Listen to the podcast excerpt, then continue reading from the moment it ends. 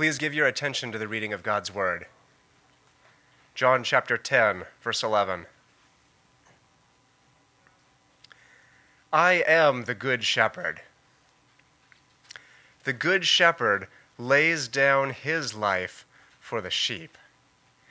He who is a hired hand and not a shepherd, who does not own the sheep, sees the wolf coming and leaves the sheep and flees and the wolf snatches them and scatters them. He flees because he is a hired hand and cares nothing for the sheep. I am the good shepherd. I know my own, and my own know me. Just as the Father knows me, and I know the Father, and I lay down my life for the sheep. And I have other sheep that are not of this fold. I must bring them also, and they will listen to my voice. So there will be one flock, one shepherd. For this reason the Father loves me, because I lay down my life that I may take it up again.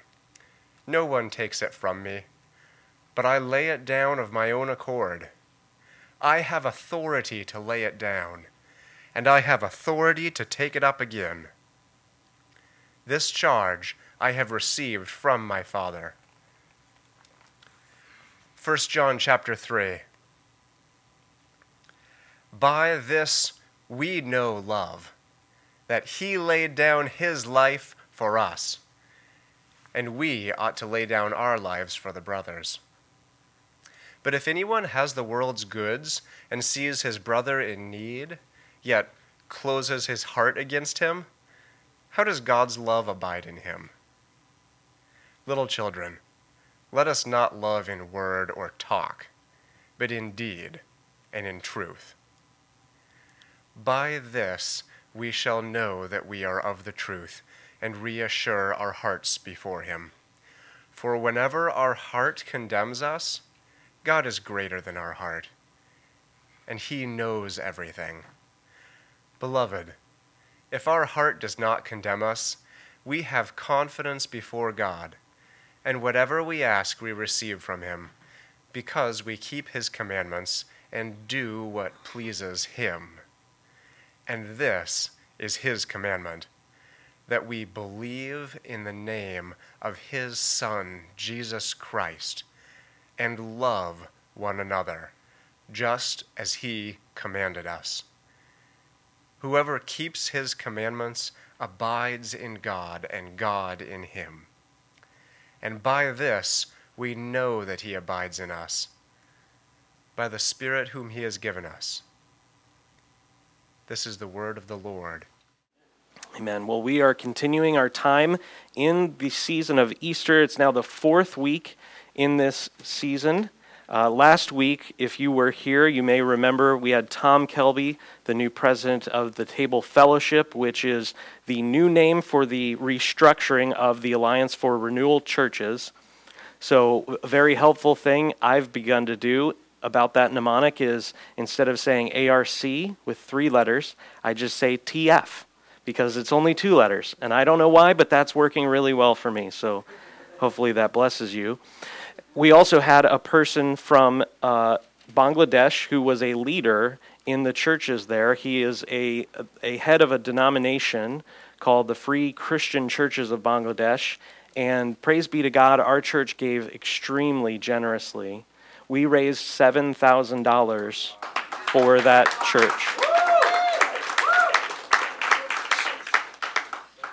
So we, we, if you remember why that's so encouraging to us is our deep love for Tom and who the ARC has been to this church. Without them, we would not exist. But also, we deeply appreciate what those Bangladeshi pastors are doing. We remember they said they had 400 churches and they have 43 staff. So you think about our church, we have about eight staff or so. They're, it's kind of fuzzy because we don't pay all of them. Um, and we have one church, and our church, most of our, I think our church is about, it's below their average size of a congregation. So when you think about what they're up against as a pastor, it's right that we give sacrificially to that. We're going to be talking a little bit about that tonight in ways that we can partner together for the sake of evangelism. So, in this season of Easter, what has been so wonderful about recognizing the resurrection once again and focusing, taking time to remember the details of the resurrection is the Lord has been, through these readings that we're, we're examining, has been reminding us of the importance of the church. And not just attending church, but being the church. If you remember back to Easter, if you were here with us, we talked about how Paul gave the Corinthians two statements that looked very similar. He said, For I received what I gave to you. And in chapters 11 and 15 of 1 Corinthians, he relates that to the Lord's Supper and the history of the gospel. And we saw how both of those were a reception of truth, a reception of a sacrament, the Lord's table, and then a communication of that truth and tradition to the Corinthian church. And this is Paul's pattern. And so now Paul is saying, now when you come and you assemble together, you are proclaiming the Lord's death. What was Paul doing when he was preaching? Remember what he said to the Galatians before whom Christ was publicly portrayed as crucified. Isn't that an interesting thing that he says? That's one of my favorite things from our time in Galatians this last, last go around was Paul is saying that through his preaching, the Galatians saw Jesus crucified. That's a phenomenal statement about the importance of preaching. But here's, here's the amazing thing is Paul then says to these Corinthians, he says, when you come together and you proclaim the Lord's death at this table, you are proclaiming it. It's not just a memory thing. It's a testifying. We are doing something today as a people of God. We have been singing together. We have been hearing the word together. We're now listening to the preached word of God. And, and here, in just a few minutes, at the culmination of our service, we're going to gather around the table to remember the chief reality by which we are saved the death and resurrection of Jesus Christ. But the Christian life does not stop there, and that is what I hope to show in John 10 and 1 John chapter 3 is we have not just been given new life in Christ, but now because of the Holy Spirit which renews us, we now get to, not have to, although we do have to, we get to imitate the manner of Christ's death. That's what it means to be a disciple of Jesus Christ. Being a Christian is not different than being a disciple. There are not two categories. You cannot simply believe and not become a disciple. There's no, there's no difference between those two things in the scriptures. And so, as those who believe, we ought to continually press on to maturity. And John, in his epistle here, gives us a wonderful test of maturity. Are we living like Christ lived? And so, my desire today is to show how we have to imitate the Good Shepherd. It's not enough that we come to the Good Shepherd to receive his forgiveness and grace. We then, as Christians, have to imitate him. And, and I'm going to press out and fully explain what I mean by that. But, but know this we do not imitate Christ in a different way than he obeyed. That's where this is going. So I want to look at five things today from these two readings. First is the faithfulness of Jesus Christ as the good shepherd of the sheep. I want to look at his work of gathering together the church, that wonderful communion of saints who is from every tribe, tongue, and nation. I want to look at his voluntary offering in which he reveals something about his heart. One of the reasons I love John's gospel is John is constantly showing us by the Holy Spirit things that are happening underneath the, the, the surface. He's showing the motivation of Jesus as he goes to the cross. Then I want to look at how we imitate Jesus Christ. And then finally, the confidence that we have, which is expressed through obedience. Where all of this is going is John wants us to know not simply that we believe in Christ, but that through our obedience, that we know the Spirit resides in us and that we have true fellowship with God. John's test is you cannot have true fellowship unless there also is spirit led obedience. And so, so while that may seem a little bit tenuous, or you might think, hmm, I'm not sure if I'm truly obeying by the Spirit, on the contrary, the writers want you to pass the test. They want you to know that you have real fellowship with the triune God. That's where all of this is going. That's why Christ died, and that's why we obey. So, Jesus Christ teaches in this passage in a parable, and the reason Christ uses parables is so that we will listen longer rather than shorter. He's not going through a systematic theology here. He's using a parable so that those who want to know or want to learn what he's saying have to listen deeply. If you ever watch a story or watch a movie, uh, read a story, watch a movie, if you ever go to a play, you have to pay deep attention. I am trying, it's probably bad that, that I'm doing this at night, I am trying to read the Iliad.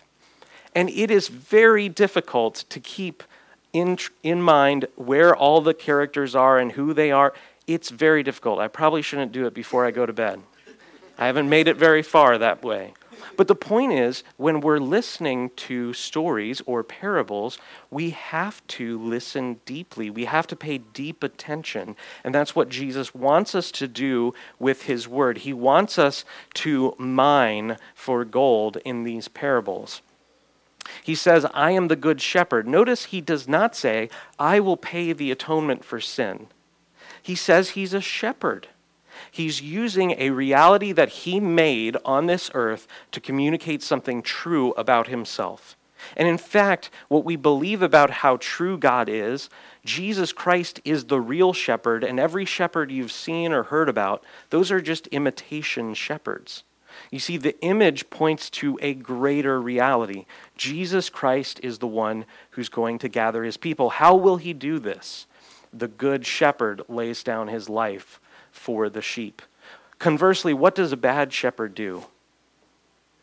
He's going to get there, right? A bad shepherd would let the sheep go, ever, go wherever they want. A lazy shepherd would not take the sheep into new pastures. A terribly rebellious shepherd, let's say he's you know, working for an employer or a bad son working for a, a tyrannical father, he would just abuse the sheep and belittle them and hit them. This is not what a shepherd is supposed to do. The shepherd is supposed to cultivate. He's supposed to work the flock and protect it and bring it to good places to eat. And so Jesus immediately takes aim at false teachers and cowardly leaders at this time in Israel, there were many false messiahs. And in fact, Jesus prophesies that after he comes, in the book of Matthew, through 22 through 25, he talks a number of times about false teachers, false shepherds. And Jeremiah, if you remember, also had that, he had a great controversy. Yahweh, through Jeremiah, had a great controversy with the shepherds of Israel because they abused the sheep and they, they squander their inheritance. They, they disrupt the flock. And so Jesus is taking aim at those sorts of shepherds who will not protect the flock against wolves. In another place in the scriptures, wolves are called false teachers. That's the way that the imagery is used there. He doesn't use that imagery here, but it's important to see the connection. There's not just false teachers who try to rule over the flock harshly, there's also false sheep who try to come into the flock and try to pretend that they're sheep. But we're going to see Jesus even knows how to spot them. Verse 12 He who is a hired hand and not a shepherd, who does not own the sheep. So who owns the sheep? Jesus Christ. He owns the sheep. He who is a hired hand, not a shepherd, who does not own the sheep, sees the wolf coming and leaves the sheep and flees, and the wolf snatches them and scatters them.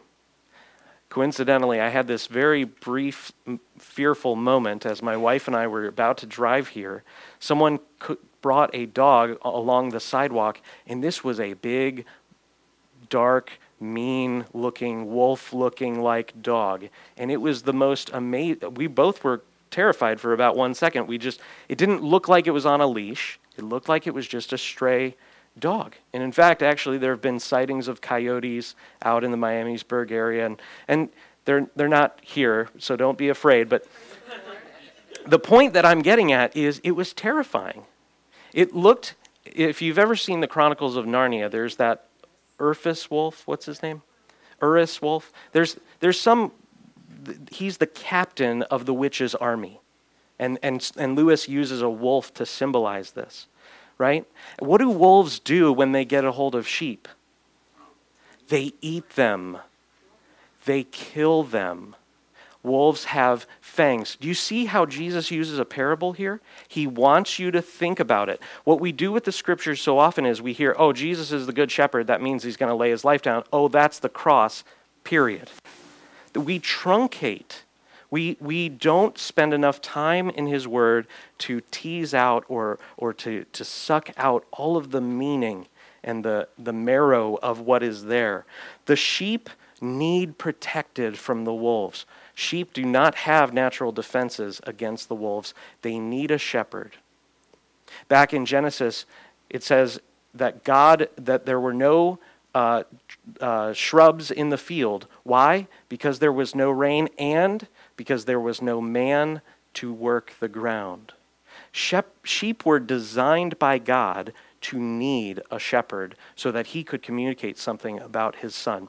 Moving on, verse 13, he flees, the hired hand flees because he is a hired hand and cares nothing for the sheep. So, conversely, we know not only is Jesus the good shepherd, not only does he own the sheep, but he cares deeply for the sheep. This is not a business, this is a flock. This is, in a very real sense, a family. Those who turn at the first sign of trouble, therefore, are faithless. They have no faith, and they not only have no faith, they are untrustworthy. So, the person who's exercising faith here, Jesus Christ as the Good Shepherd, is a trustworthy shepherd. He is a right shepherd. It is okay to believe him and trust him. Because the hired hands run at the first sign of trouble, the sheep are scattered. Have you ever seen one of those wilder, wilderness documentaries or a safari documentary where the lion is going after the gazelle? What happens to the flock of gazelle? They all turn every direction, and who's devoured? It's the weakest one. It's the one who doesn't know how to run away, usually the child or the, the, the young gazelle the, the idea here is that these wolves are coming and they will scatter the flock unless someone does something about it. So Christ, as the good shepherd, therefore both knows his flock and is known by them. Again, this is very different than a business, it is a relationship. Jesus testifies about his own relationship with the Father through mirroring his relationship with the sheep. Verse 14, he restates what he's already said I am the good shepherd. I know my own, and my own know me. You see, there's a difference between knowing someone and being known by them. I know John Piper. John Piper doesn't know me. Right? We, it, there's a very different, I can't call him my friend because there's no communion. I know things about him, I know things that he's said, I've been deeply blessed by his ministry, but I have never met him and probably won't. The point is, the relationship that Jesus has is not a one way street. He doesn't just know his sheep, his sheep know him. And this is great in two ways. This is, we do not have a fake Jesus or a Jesus who cannot be known or a Jesus who is simply too mysterious for us to understand or to meet or to have a relationship with. And moreover, Jesus says that he has reiterated or redone his relationship with the Father in his relationship with the sheep. Look at this again, verse 15. Just as the Father knows me, just as, in the same way the Father knows him, you know him. Now, not to the same degree or perfection, but in the same quality. That is to say, in the same reality. There is truth in what you know as a sheep about your shepherd. He does not communicate to you in lies. Every promise of God is yes and amen in Christ Jesus.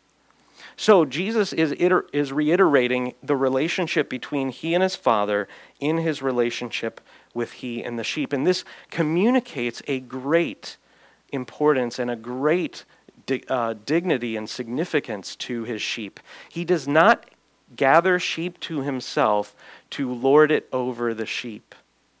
In fact, we're going to see he actually becomes the servant of all in the way he relates to the sheep. I wanted to show this. This is, if you've been uh, in our teaching here at GCF for a number of years, you may have heard of this term chiasm. And it's important to see occasionally in the Bible that chiasms are very important. We're going to look at two of them today. This first one here is just showing that he has taken that first statement in verse 10 I am the good shepherd, I lay my life down for the sheep. And he's taken it and separated it. You can imagine a piece of, like a, like a bun or a piece of bread, you cut it in half, and now he's going to fill in some meat and toppings here in the middle. Uh, 14b, I know my own, my own know me, the Father knows me, and I know the Father. Do you see what deep communion the shepherd has in his heart? He wants them to know who he is. He wants them to have true relationship. The Father's perfect knowledge of the Son, therefore, is the grounds, it's the foundation for the Son receiving a charge from the Father in order to lay his life down. The Father knows that Christ is trustworthy. Jesus says, I'm the good shepherd. The bad shepherds run at the first sign of trouble. They don't sacrifice themselves when the wolves are coming against the flock. But I'm the good shepherd, and I'm going to step between you and the wolf. And so the Father, because he perfectly knows the Son from all eternity, designates the Son to complete the task of redemption by the power of the Holy Spirit. He gives him the task and the charge, and Jesus faithfully returns the call. Through Jesus' teaching, therefore, we see his heart. We're not just learning things about the way that Christians were saved, we're learning about the Christ who saves us. We're learning about the sort of nature of the one who has paid our penalty. He is not just a God who is aloof, who is forever angry with sinners and therefore has to punish his son. That is true. However, at the same time, in no, in no opposition to the idea that sin is destructive, Christ has deep desire to lay his life down. It is not something that he is wanting to put off, he is eager to accomplish his goal. Verse 16 I have other sheep that are not of this fold. I must bring them also. They will listen to my voice. So there will be one flock, one shepherd. What did he say earlier? My sheep know me. I know my own, and my own know me. Just as the, the flock that he's talking to knows him, so also these other sheep are going to know him. We saw two weeks ago how it was a wonderful privilege that we have been given the scriptures, and how many of us, when we think about the privilege of being an apostle, we think, oh, it would have been so good to know Jesus Christ in the flesh. But what he says here is, I have other sheep, and they're going to come. I'm going to draw them, and they're going to know me just like my other sheep that are already in the flock. I'm going to gather them, and they're not going to be second class citizens late in time and hardly acquainted. They're going to be full parts of the flock. So there will be one flock, one shepherd. What did, what did Paul write? There's one faith, there's one baptism, there's one Lord, Jesus Christ. This is who the church is. There is one flock. Jesus' teaching, though, contains a very radical idea that is extremely easy to miss, and this is why he uses a parable. He wants his hearers to think about this. Who is he communicating to in this, in this teaching? He's talking to his disciples, and probably, I, I don't know the context as well as I should, some of the Pharisees are listening here. So he's saying, Some of you are my sheep. We do learn in Acts that a great number of the Pharisees believe after the resurrection and Pentecost. Nevertheless, he's saying, There are some who are in my flock, and there are others who I'm going to have to bring. Therefore, we see what Jesus is teaching is the laying down of his life will radically alter the makeup and the nature of his flock. It's not enough to be an Israelite and claim to be part of Christ's flock. You have to know Christ, and Christ, moreover, has to know you. When we consider, therefore, the larger context of the history of Israel, we are not surprised at all that Jesus has used this parable about being a shepherd. The people of Israel considered themselves to be a shepherding people. If you remember, in the time of Joseph, when his brothers come down to Egypt, he tells his brothers, Say to Pharaoh that you are shepherds, as our fathers have been. Abraham is a wandering and nomadic shepherd. Later, Joseph and his brothers are shepherds. Later, we see what is King David doing? He's a shepherd. Who does he say is his shepherd? Psalm 23 The Lord is my shepherd. So now that we're teasing out this parable, we're, we're, we're looking longer, we're, we're trying to dig deeper. What is Jesus saying by calling himself the Good Shepherd? He's God. He's not just someone who takes care of his people, he's the God who lays down his life for the sheep. The implications here are massive. Psalm 103, this is just one verse of dozens of verses in the Old Testament that talk about the people of Israel being the flock of God. Know that the Lord, He is God. It is He who made us, and we are His. We are His people and the sheep of His pasture. Coming through English, the word pasture is the same word that we get pastor from. If you've ever heard of pastoral music, it's not music that pastors listen to. It's, it's music that was created for countryside themes. I'm sure the Burks can correct me on my definition there, but that's uh, I'm trying to approximate here. It's music that's created to give a scene.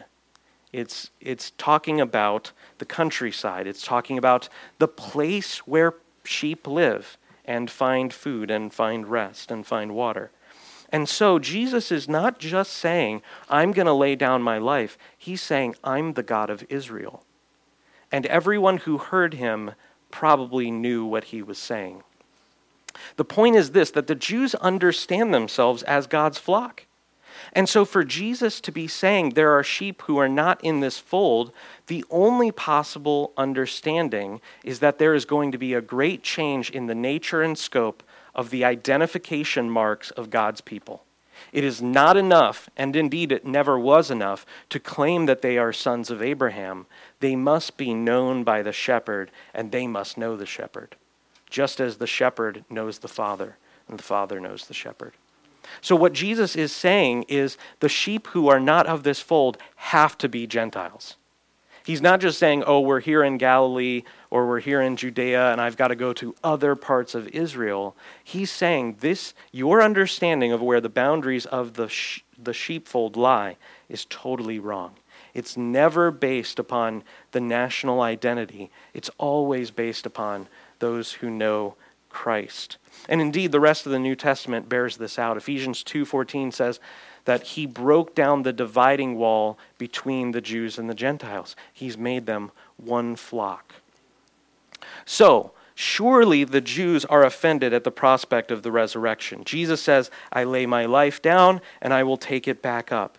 They were scandalized by that idea, but perhaps, and this is just me speculating, perhaps they were more offended at the idea that there, were flo- there was another flock that was going to be engrafted. I think that's what actually set themselves off. Resurrection from the dead in the mind of an Israelite at this time is a totally unthinkable proposition. In fact, the Sadducees were a group of religious teachers who actually maintained that there would never be a resurrection, that people just die and that's it. The Pharisees did believe in a resurrection, but they didn't understand what it would be like. The scriptures plainly teach that there will be a resurrection. The Old Testament is filled with statements. And so when Jesus says, I have the right to lay down my life and to take it back up, They were possibly offended at even the concept of the resurrection, but they were absolutely, definitely offended that a human being would boast that he has power to do something once he's dead. That is who Jesus Christ says he is when he says, I'm the good shepherd. Do you see how important it is to not just say, oh, he's going to lay his life down, that's the cross, let's move on to the next story?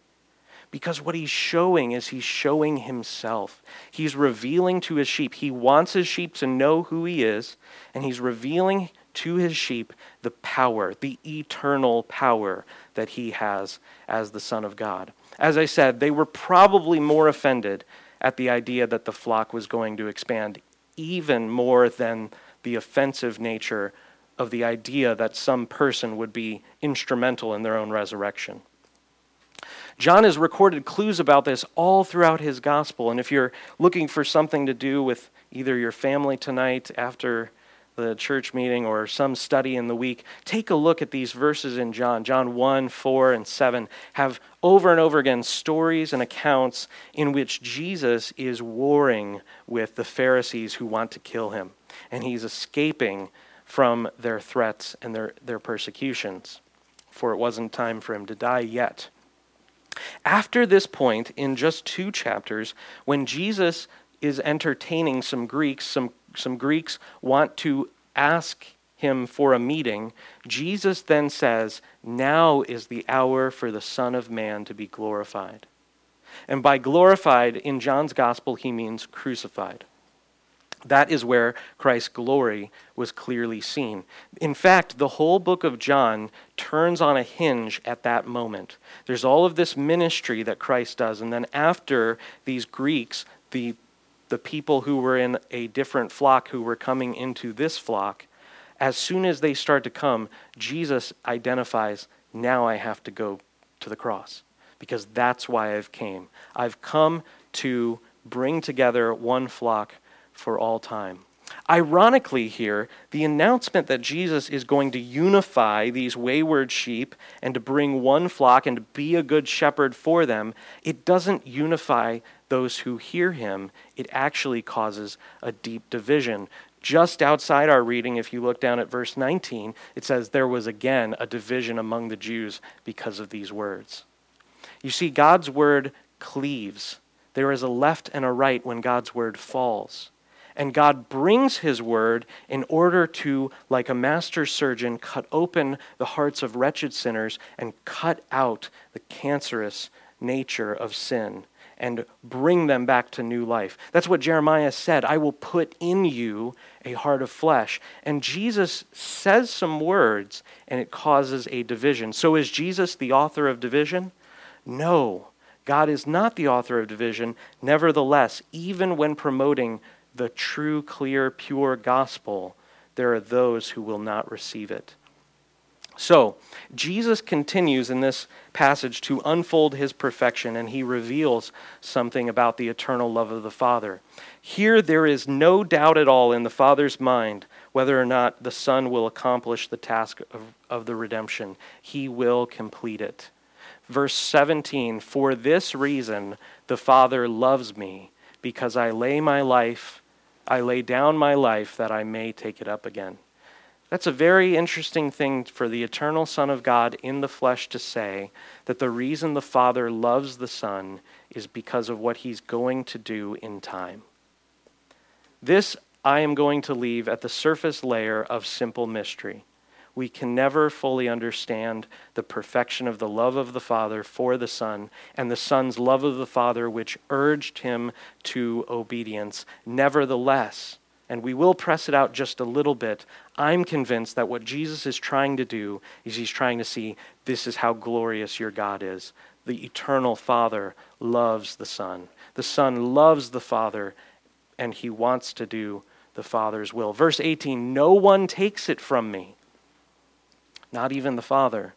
But I lay it down of my own accord. I have authority to lay it down, and I have authority to take it up again.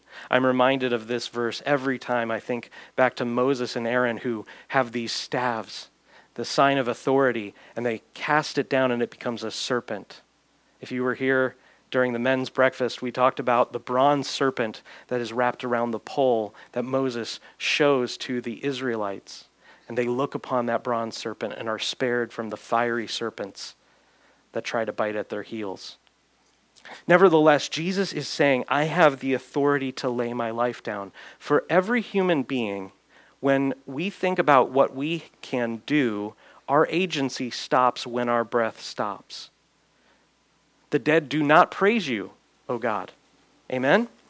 You have not pondered too much about this, but nevertheless, I'm not making any plans for the five minutes after I die. I'm not, I'm not ever going to do that because I will no longer be in the body. And in some very real sense, I will trust in the promises of God. If God get, grants me the grace to persevere to the end, I will trust in his promises and I will cling to them and I will hope that everything that he said is true because I know him. Nevertheless, Jesus is not talking like a mere human.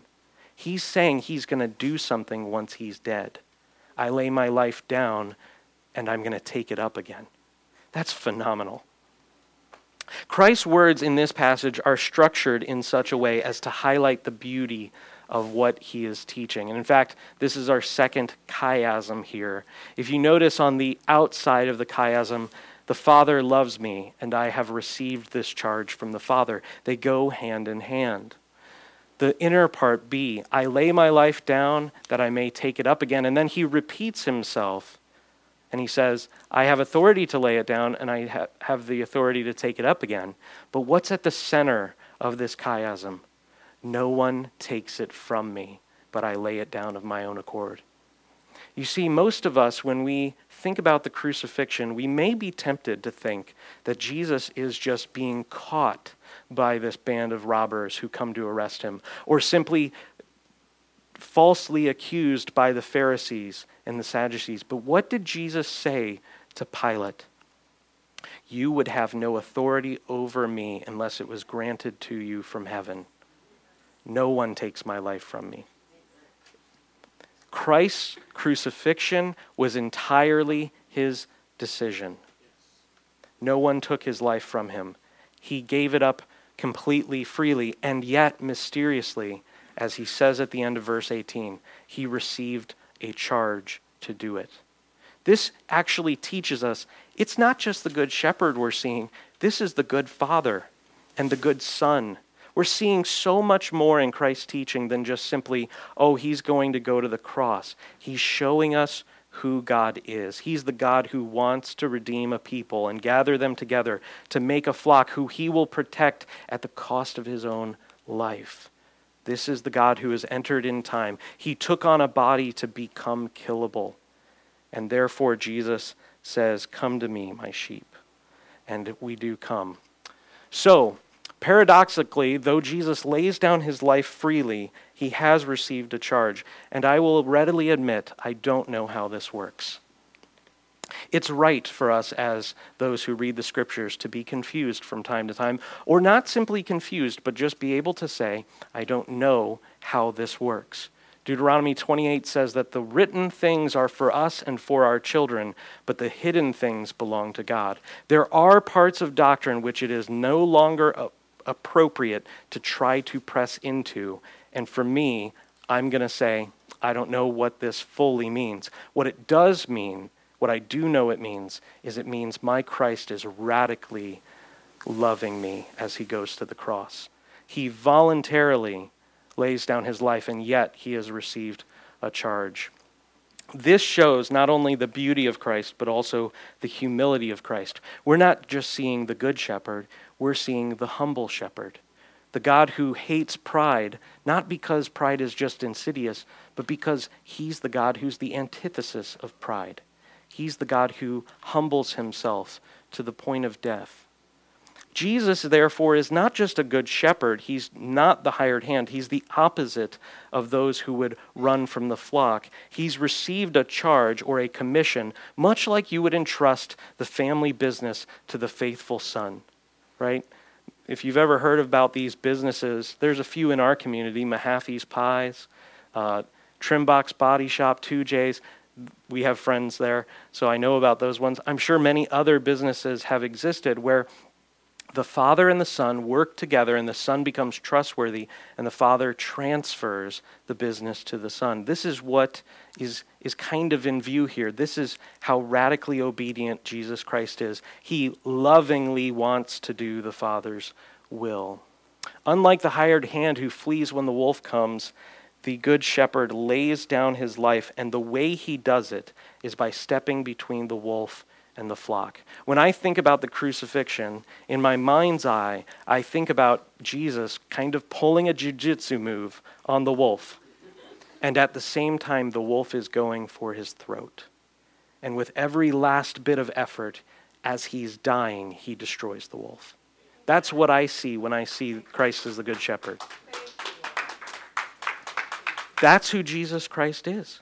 He didn't just defeat sin he also defeated our great enemies, death and Satan. And because he did that, those who have faith in him have new life in Christ. By laying down his life, Jesus gathered his flock into one, and here's where the rubber meets the road. We must do the same. Now, in saying that, I do not mean, nor would ever teach, that as Christians we can atone for sin. Our death is not necessary to achieve righteousness with God. We do not need to obey to receive forgiveness from Christ. Nevertheless, as those who have received forgiveness in Christ, who have received the Holy Spirit, who's made us alive, who's caused us to become new creations, we're now invited into the very same love of the Father and the Son in the work of bringing that message of redemption to the world. The song which John hears, the writer of the gospel and the writer of the revelation, the song which John hears in the throne room highlights the lamb's sacrifice. In Revelation 5 9, they sang a new song. They're singing to the lamb on the throne Worthy are you to take the scroll and to open its seals, for you were slain, and by your blood you ransomed people for God. Do you see the radical unity of the scriptures here? This is phenomenal to me. By your blood you ransom people for God from every tribe and language and people and nation. And I didn't include the next verse, but it goes on to say, You've made them to be kings and priests. Where? In heaven? On the earth. What are they supposed to be doing on the earth? The same John who wrote the gospel and the epistle, or the, the revelation, also wrote the epistles. Having come to Christ as our good shepherd, therefore, John writes to us that we must imitate his manner of life, his manner of obedience. By this we know love. See, love is not defined simply by you or me as affirmation of every person or acceptance of every particular lifestyle or tolerating rebellious children and not disciplining them. See, many people have perverted what love means, but love is defined by the God who is love, not by us. And so John says our knowledge of what love is comes from the work of Jesus Christ. By this we know love, that he laid down his life for us. And without skipping a beat, John, because he's an apostle inspired by the Holy Spirit, is able to say, and, the, and we, therefore, ought to lay down our lives for the brothers. Immediately, we move into hypothetical mode. Okay, he's speaking in a metaphor. And that's true. But how far we press out that idea of John speaking in a metaphor is very important. It is not saying that we should occasionally be inconvenienced or that we should suffer for Christ when someone takes our parking spot at church. He's saying we have to lay our lives down. How did Christ lay his life down that he might take it up again? By going to the cross. Just as Christ laid down his life, we have to do as well. Just as Christ's death brought about a unification and an enlarging of the sheepfold, so our laying down of our lives will have the same effect. And if you've ever done any sort of evangelism, you know how true that is. It costs you something to lay your life down. When we lay our lives down for the flock, for our brothers, therefore, the flock is expanded. Consider what Paul wrote to the Colossians, verse 24 of chapter 1. Now I rejoice in my sufferings. I'm not begrudging this. I rejoice in my sufferings, which are for your sake And in my flesh, I am filling up what is lacking in Christ's afflictions for the sake of the body.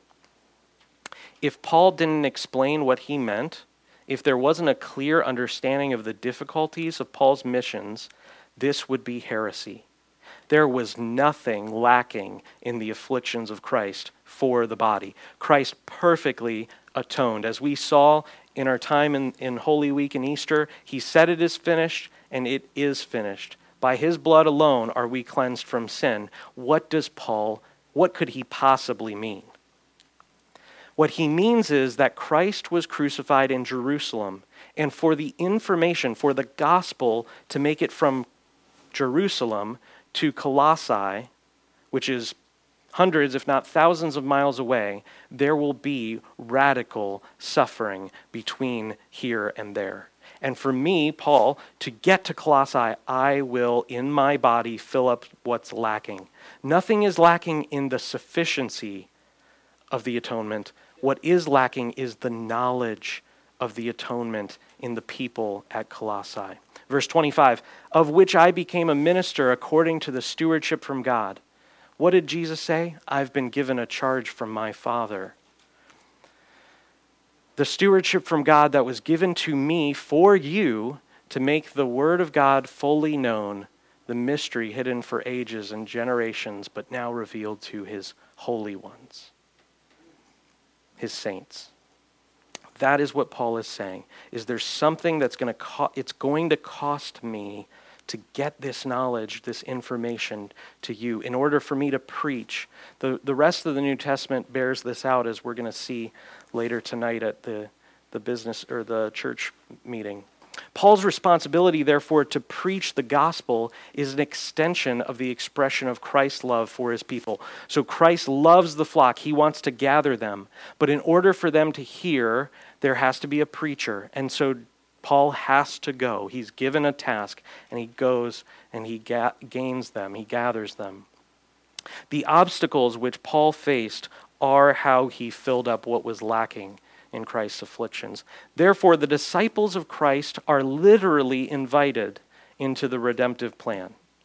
I say literally invited because I want to make it plain and clear that if no one ever goes and t- tells anyone else about the cross of Christ, then they, those people cannot be saved. It is a very dangerous thing that I've heard many times in the evangelical world of, of these stories of Jesus just appearing to Muslims in dreams or appearing to Hindus in dreams. I do not believe that the Holy Spirit can't do that. I believe that the New Testament plainly says that's not the way that God wants it to work. Those are not the clear and pure scriptures, and the church has always grown by the blood of the martyrs. It's always required believers in Christ to suffer for the sake of the name in laying down their lives, being willing to be persecuted as they testify to the truth. That is the way the Christian church has filled the world, not through spurious stories that are unverifiable that get shared on clickbaity websites.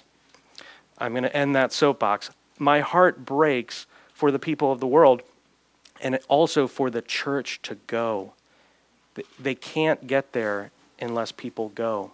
So, though these people who suffer do not atone for sin in any way, nevertheless, there will be opposition. And if they're going to make it, they will have attacks against them.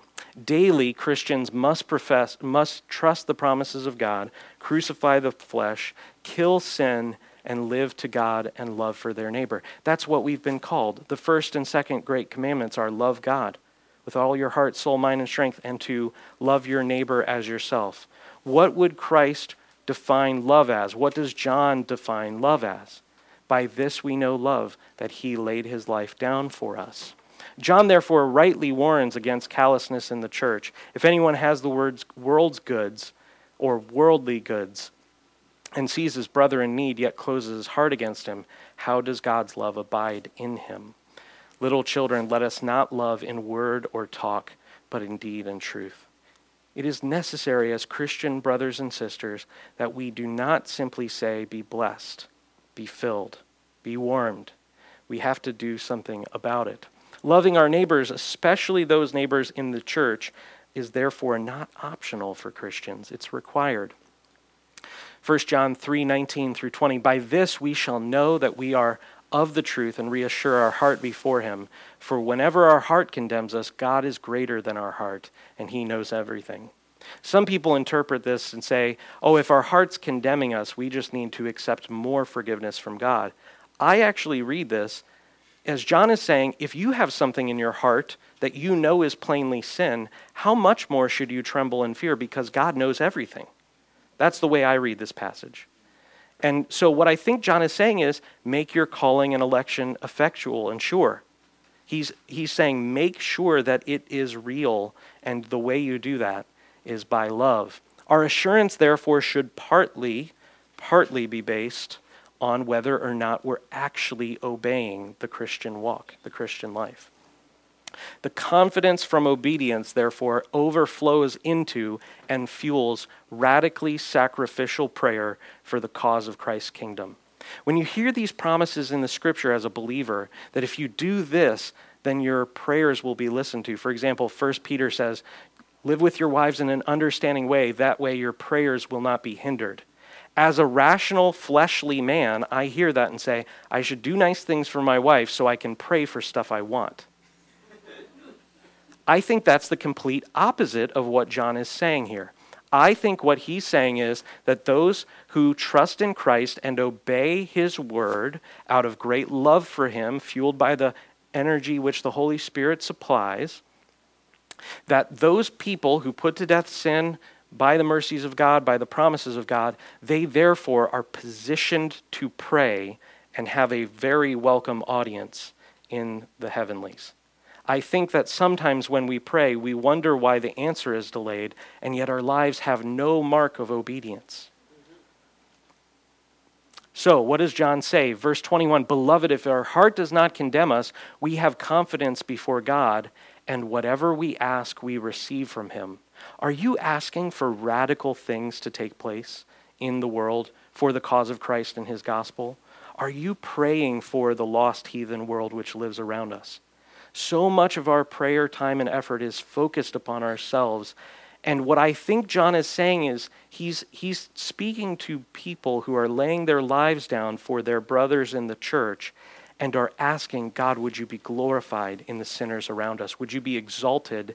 Would, you, would your grace be made glorious by people finding out the good news and turning from idols to serve the living and true God? I think that's what John has in mind. Whatever we ask, we receive from him because we keep his commandments and do what pleases him.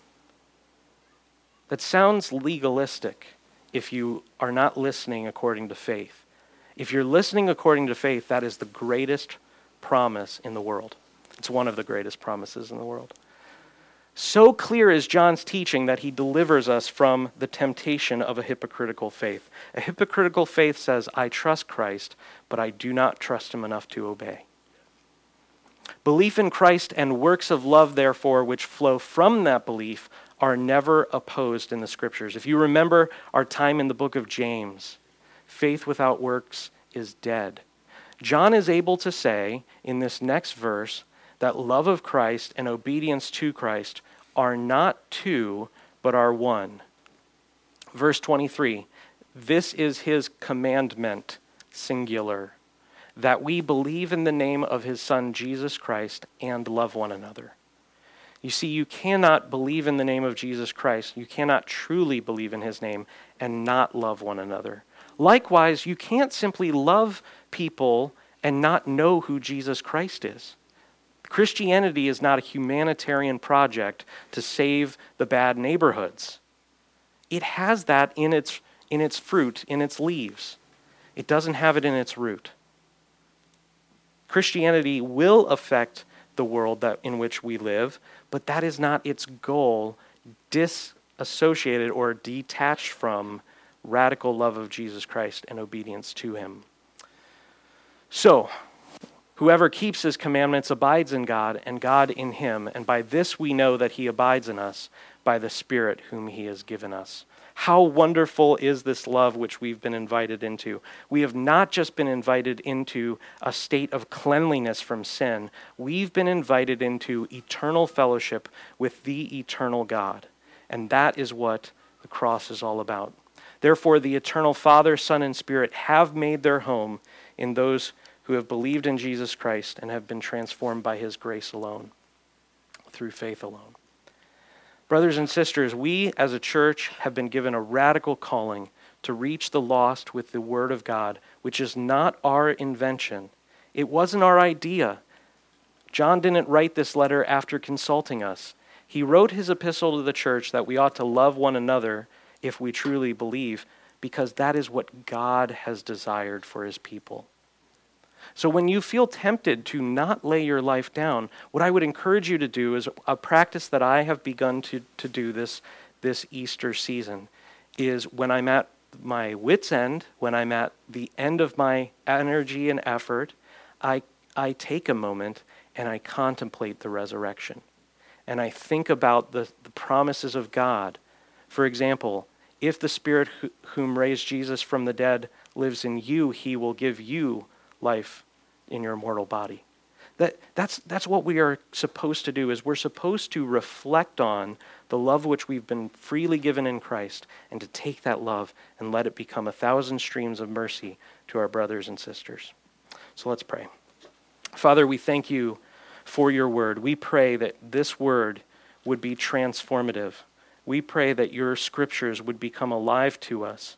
We pray that you would teach us the wonderful experience, the way of walking in which we call to mind your word and your promises, and we use those as, as the anchor for how we obey. We pray, Lord, that you would teach us to learn from your word and let our lives be transformed by it. Please do not let us, as James says, to be hearers, but not doers also. Lord, we thank you so much for these promises and we thank you that we truly know that you have made your fellowship with us because our obedience comes from faith. In Jesus' mighty name, amen.